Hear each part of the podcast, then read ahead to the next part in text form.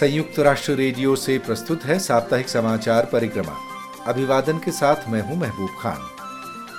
10 फरवरी 2023 के बुलेटिन की सुर्खियाँ। तुर्की और सीरिया में भीषण भूकंप से उत्पन्न विपदा की घड़ी में अंतर्राष्ट्रीय समर्थन व उदारता की अपील। यूएन प्रमुख ने इस वर्ष के लिए गिनाई अपनी प्राथमिकताएँ, दुनिया को अस्थिर होने से बचाने की पुकार। विज्ञान जगत में महिलाओं और लड़कियों की उपस्थिति बढ़ाने की पुकार। शिशु दुग्ध फार्मूला बेचने वाली कंपनियों के मार्केटिंग दांव पेचों से सावधान रहने की चेतावनी और चीन में लगभग 10 लाख तिब्बती बच्चों की सांस्कृतिक पहचान गुम हो जाने की चेतावनी। हम आपको याद दिलाते चलें कि वैश्विक परिप्रेक्ष्य वाली मल्टीमीडिया समाचार सामग्री के लिए आप हमारी वेबसाइट पर आना ना भूलें। पता है news dot U N dot org slash H I आप हमारा न्यूज़लेटर भी सब्सक्राइब कर सकते हैं, जिससे हर दिन समाचार आपको खुद ब खुद मिलते रहेंगे। अब समाचार विस्तार से। संयुक्त राष्ट्र महासचिव अंतोनियो गुटेरेश ने कहा है कि ये समय तुर्की और सीरिया में आए भीषण भूकंप से प्रभावित हुए लोगों के साथ खड़े होने का है। यूएन प्रमुख के अनुसार इस प्राकृतिक आपदा की पीड़ा झेल रहे समुदायों के लिए वही समर्थन व उदारता सुनिश्चित की जानी होगी, जैसी कि हिंसक टकराव से जान बचाकर आने वाले विस्थापितों व शरणार्थियों के लिए हाल के दशकों में दर्शाई गई है। अंतोनियो गुटेरेश ने गुरुवार को मुख्यालय में पत्रकारों से बातचीत के दौरान अपनी ये भावुक अपील जारी की। उन्होंने कहा कि जो क्षेत्र पहले कभी एकजुटता का केंद्र था, वो अब एक व्यथा व पीड़ा झेल रहा है। उन्होंने कहा कि लोगों को एक के बाद दूसरे दुस्वप्न का सामना करना पड़ रहा है The earthquake that struck uh, Turkey and Syria is one of the biggest natural disasters in our times. Just hours ago, the first United Nations convoy crossed into northern Syria. UN प्रमुख कह रहे थे कि तुर्की और Syria में ये भूकंप हाल के समय में सबसे बड़ी प्राकृतिक आपदाओं में से एक है कुछ ही घंटे पहले मानवीय सहायता सामग्री लेकर संयुक्त राष्ट्र का पहला काफिला पश्चिमोत्तर सीरिया में बाबल हवा सीमा चौकी से होकर गुजरा है। इस काफिले में छह ट्रक हैं, जिनमें आश्रय सामग्री और अन्य आवश्यक राहत सामग्री हैं। कुछ और सहायता सामग्री भी रास्ते में है, मगर बहुत बहुत ज़्यादा सहायता की दरकार है। यूएन प्रमुख एंटोनियो गुटेरेश के शब्द। तुर्की में विश्व में सबसे बड़ी संख्या में शरणार्थी रहते हैं और उसने सीरियाई पड़ोसियों के लिए अभूतपूर्व उदारता व्यक्त की है। भूकंप प्रभावितों तक सहायता प्रदान करने के लिए संयुक्त राष्ट्र का दूसरा राहत काफिला शुक्रवार को पश्चिमोत्तर सीरिया पहुँचा है। मगर राहत कर्मियों ने चेतावनी दी है कि जीवन रक्षक मदद इससे कहीं अधिक स्तर पर और जल्द से जल्द मुहैया कराई जानी होगी। संयुक्त राष्ट्र महासचिव अंतोनियो गुटेरेश ने सोमवार को यूएन महासभा में वर्ष 2023 के लिए अपनी प्राथमिकताओं का खाका प्रस्तुत करते हुए चेतावनी जारी की है कि दुनिया को दरकने से बचाने के लिए समय बीता जा रहा है और देशों को बिना देरी किए अपना रास्ता बदलने की ज़रूरत है। कुछ और जानकारी के साथ सचिन गौड़।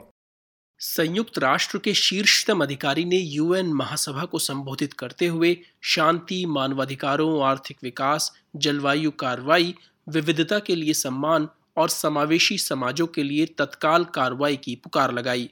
उन्होंने कहा कि ऐसा किया जाना मौजूदा और भावी पीढ़ियों के एक बेहतर भविष्य के लिए अहम है The Charter and the Universal Declaration of Human Rights point the way out of today's dead end. महासचिव गुटरेश कह रहे थे कि यूएन चार्टर और मानवाधिकारों की सार्वभौम घोषणा आज इस बंद गली से बाहर निकलने का रास्ता दर्शाते हैं वे समाधानों और आशाओं का स्रोत हैं। उन्होंने कहा कि सर्वजन के भविष्य को हित में रखकर सोचना होगा और रूपांतरकारी बदलावों की ओर कदम बढ़ाए जाने होंगे। उन्होंने कहा कि ये शांति के अधिकार से आरंभ होता है। यदि हर देश यूएन चार्टर के तहत तय अपने दायित्वों का निर्वहन करे तो शांति के अधिकार की गारंटी दी जा सकती है। यूएन प्रमुख ने क्षोभ प्रकट किया कि निर्धनता और भूख की चुनौती बढ़ रही है। विकासशील देश कर्ज में डूब रहे हैं। जिससे निपटने के लिए वैश्विक वित्तीय व्यवस्था में व्यापक परिवर्तन की आवश्यकता होगी। उन्होंने मानवता द्वारा प्रकृति के विरुद्ध बेरहम, अनवरत, बेतुके युद्ध का अंत करने की पुकार लगाई और कारगर जलवायु कार्रवाई पर बल दिया। यूएन प्रमुख ने चिंता जताई कि सांस्कृतिक अधिकारों की सार्वभौमिकता और विविधता पर हमले बढ़ रहे हैं। उन्होंने ज़ोर देकर कहा कि सरकारों, नियामकों, नीति निर्धारकों, टेक्नोलॉजी कंपनियों और अन्य हितधारकों को इंटरनेट पर भ्रामक व गलत जानकारी के प्रसार को रोकना होगा। उन्होंने आगाह किया कि इस दौर के सबसे व्यापक मानवाधिकार उल्लंघन के कारण विश्व की आधी आबादी को पीछे रखा गया है, जिससे उबरने के लिए लैंगिक समानता के अधिकार को सुनिश्चित किया जाना होगा। संयुक्त राष्ट्र महासचिव अंतोनियो गुटेरेश ने विज्ञान में महिलाओं व लड़कियों के अंतर्राष्ट्रीय दिवस पर इस क्षेत्र में कार्यरत महिलाओं की संख्या बढ़ाने और लड़कियों को हर संभव समर्थन देने की पुकार लगाई है, ताकि वे भी भविष्य में विज्ञान जगत में अपनी ज़्यादा उपस्थिति दर्ज करा सकें। कुछ और जानकारी के साथ शिवानी काला। यूएन प्रमुख ने अपने संदेश में कहा कि इस अवसर पर हमें केवल एक सरल समीकरण को रेखांकित करना है। विज्ञान में ज़्यादा संख्या में लड़कियाँ व महिलाएँ बेहतर विज्ञान के समान हैं विज्ञान का क्षेत्र हर किसी के लिए खुला होना चाहिए इसके बावजूद यहाँ अब भी पुरुषों का ही दबदबा है उन्होंने कहा On this International Day of Women and Girls in Science, we highlight a simple equation. More women and girls in science equals better science. महिलाएँ व लड़कियाँ शोध में विविधता साथ लेकर आती हैं। विज्ञान पेशेवरों के समुदाय का विस्तार करती हैं और विज्ञान व टेक्नोलॉजी में हर किसी के लिए नवीनतम परिप्रेक्ष्य प्रदान करती हैं, जिससे हर किसी को लाभ होता है। यूएन महासचिव के शब्द, संयुक्त राष्ट्र शैक्षिक, वैज्ञानिक एवं सांस्कृतिक संगठन के अनुसार स्कूलों में लड़कियों की संख्या पहले की तुलना में कहीं अधिक है। लेकिन विज्ञान टेक्नोलॉजी इंजीनियरिंग और गणित विषयों में उनका प्रतिनिधित्व अब भी कम है। यूनेस्को की महानिदेशक ऑड्रे अजूले ने कहा कि यदि ये लैंगिक विषमताएँ इतनी व्यापक हैं तो इसकी वजह ये है कि ये हमारे समाजों में गहराई तक समाई है। महिला सशक्तिकरण के लिए प्रयासरत यूएन संस्था यूएन विमेन की प्रमुख सीमा बाहुस ने कहा कि विज्ञान में कार्यरत महिलाओं या फिर इस क्षेत्र में प्रवेश की तैयारी कर रही महिलाओं की कम संख्या सीधे तौर पर उनके साथ होने वाले भेदभाव को दर्शाता है। यूएन विमेन के प्रमुख ने कहा कि मौजूदा हालात को बदलने के लिए काया पलट कर देने वाले बदलावों की आवश्यकता है और इन ढांचागत अवरोधों को पहचानने और अंततः उन्हें हटाने की आवश्यकता है। विश्व स्वास्थ्य संगठन डब्ल्यूएचओ के एक प्रमुख वैज्ञानिक ने शिशु दुग्ध फार्मूला कंपनियों के शोषणकारी विपणन दाव पेचों के खिलाफ तेज़ी से कार्रवाई करने का आह्वान करते हुए बुधवार को प्रकाशित एक रिपोर्ट में कहा है कि स्तनपान कराने वाली माताओं को तत्काल सहायता की आवश्यकता है। कुछ और संक्षिप्त जानकारी अंशु शर्मा से।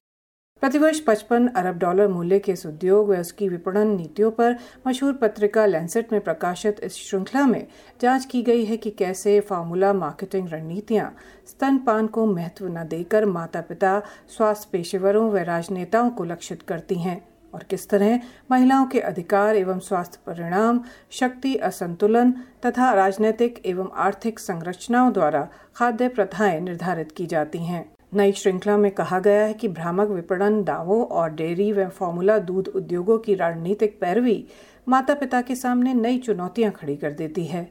लेख में कहा गया है कि इनमें ऐसे असंख्य दावे किए जाते हैं कि फॉर्मूला दूध पीने से शिशु नखरे नहीं करते, इससे पेट में गैस नहीं बनती और बेहतर नींद मिलती है। लेखकों ने पाया कि कंपनियाँ अपने उत्पादों को बेचने के लिए लैंगिक राजनीति के दाव दावपेच भी अपनाती हैं, स्तनपान की वकालत को नैतिक निर्णय के रूप में प्रस्तुत करती हैं। वहीं कामकाजी माताओं के लिए दूध के फॉर्मूले को सुविधाजनक और सशक्त समाधान के रूप में प्रस्तुत किया जाता है।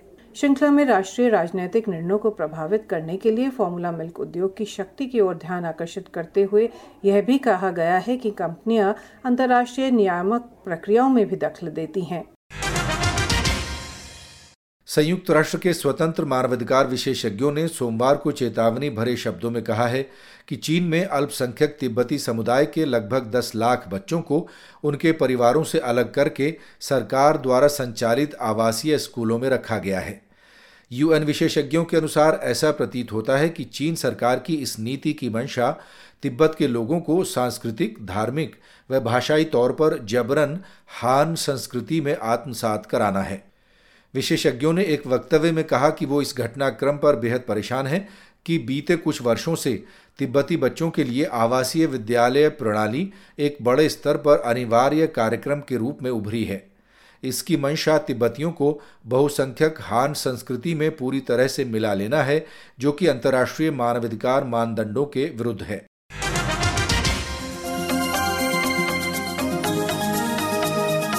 तो आज के बुलेटिन में बस इतना ही। अब महबूब खान को अनुमति।